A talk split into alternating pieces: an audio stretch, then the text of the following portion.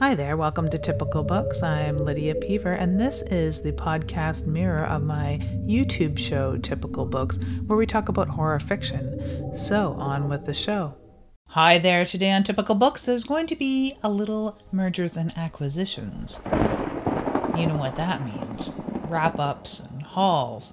My February was kind of quiet. I didn't get a lot of reading done. I did read two horror slash fantasy mystery books that were for review, and I've been reading this John Wayne Gacy book, which is super fascinating. It's written by his lawyer. That particular book, Defending a Monster, is going to be coming up after I review the American Predator book about Israel Keys on the true crime tip, and continuing with a little bit of true crime with some of the books that I acquired in February. 100% Fiction, A Gathering of Evil by Gil Valle. You may recognize that name as the Cannibal Cop of New York City, and I mentioned this in a previous video, of course. This is the fictional tome, and I have finally acquired it. I was reminded of this book upon mention of this case by my husband and his co host Luke.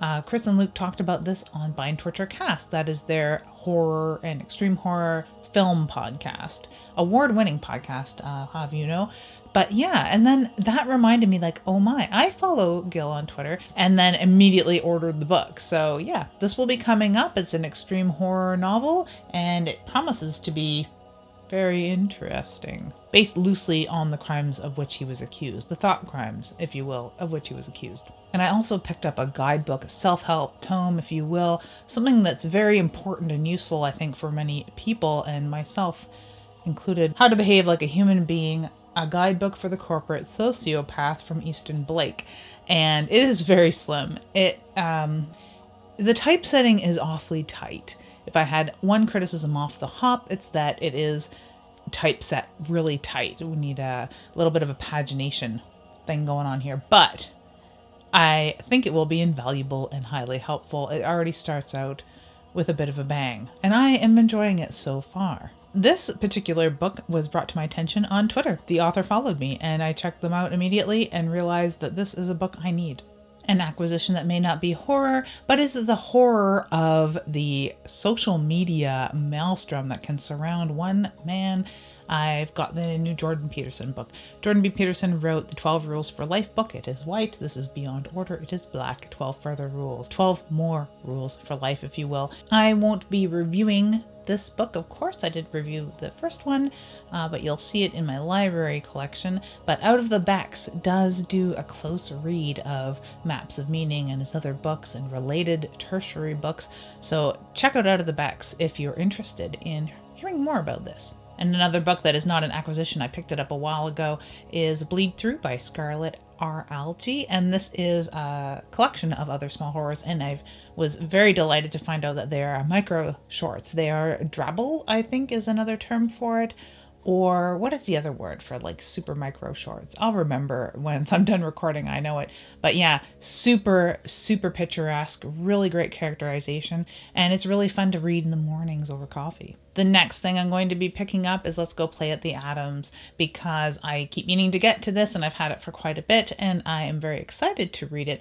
I keep reading mixed reviews and hearing mixed reviews, but sort of skipping the meat of the story, so I don't really know what it's about. I know the tone of it and I know the the loose plot, but very excited to get to this. The book I'm reading right now that just popped on my Kindle as soon as I was done my review copies of other things, I wanted to get to this right away. Daughters of Darkness. It's kind of late in the game because it came out for Women in Horror Month. So it's a really recent release and it is a collection. This was sent to me by Ruschelle Dillon, whose stories are featured in here, along with Stephanie Ellis, a very popular name, Theresa Derwin, and Alyson Faye.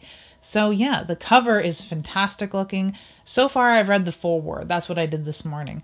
But yeah, very much looking forward to this and looking forward to reviewing these short stories. And to round off what I'm reading and what I've gotten this month is the March April issue of Rue Morgue magazine. No merger and acquisition is quite complete without it. So if you've read any of those books, definitely let me know, or if one has piqued your interest, I'd love to hear about it. And of course, if there's anything that you think I ought to be reading, let me know. I do have a lot of TBR on my shelves for sure, but I'm always on the lookout for something fun, right? So thank you very much for watching and have a nookie spooky day.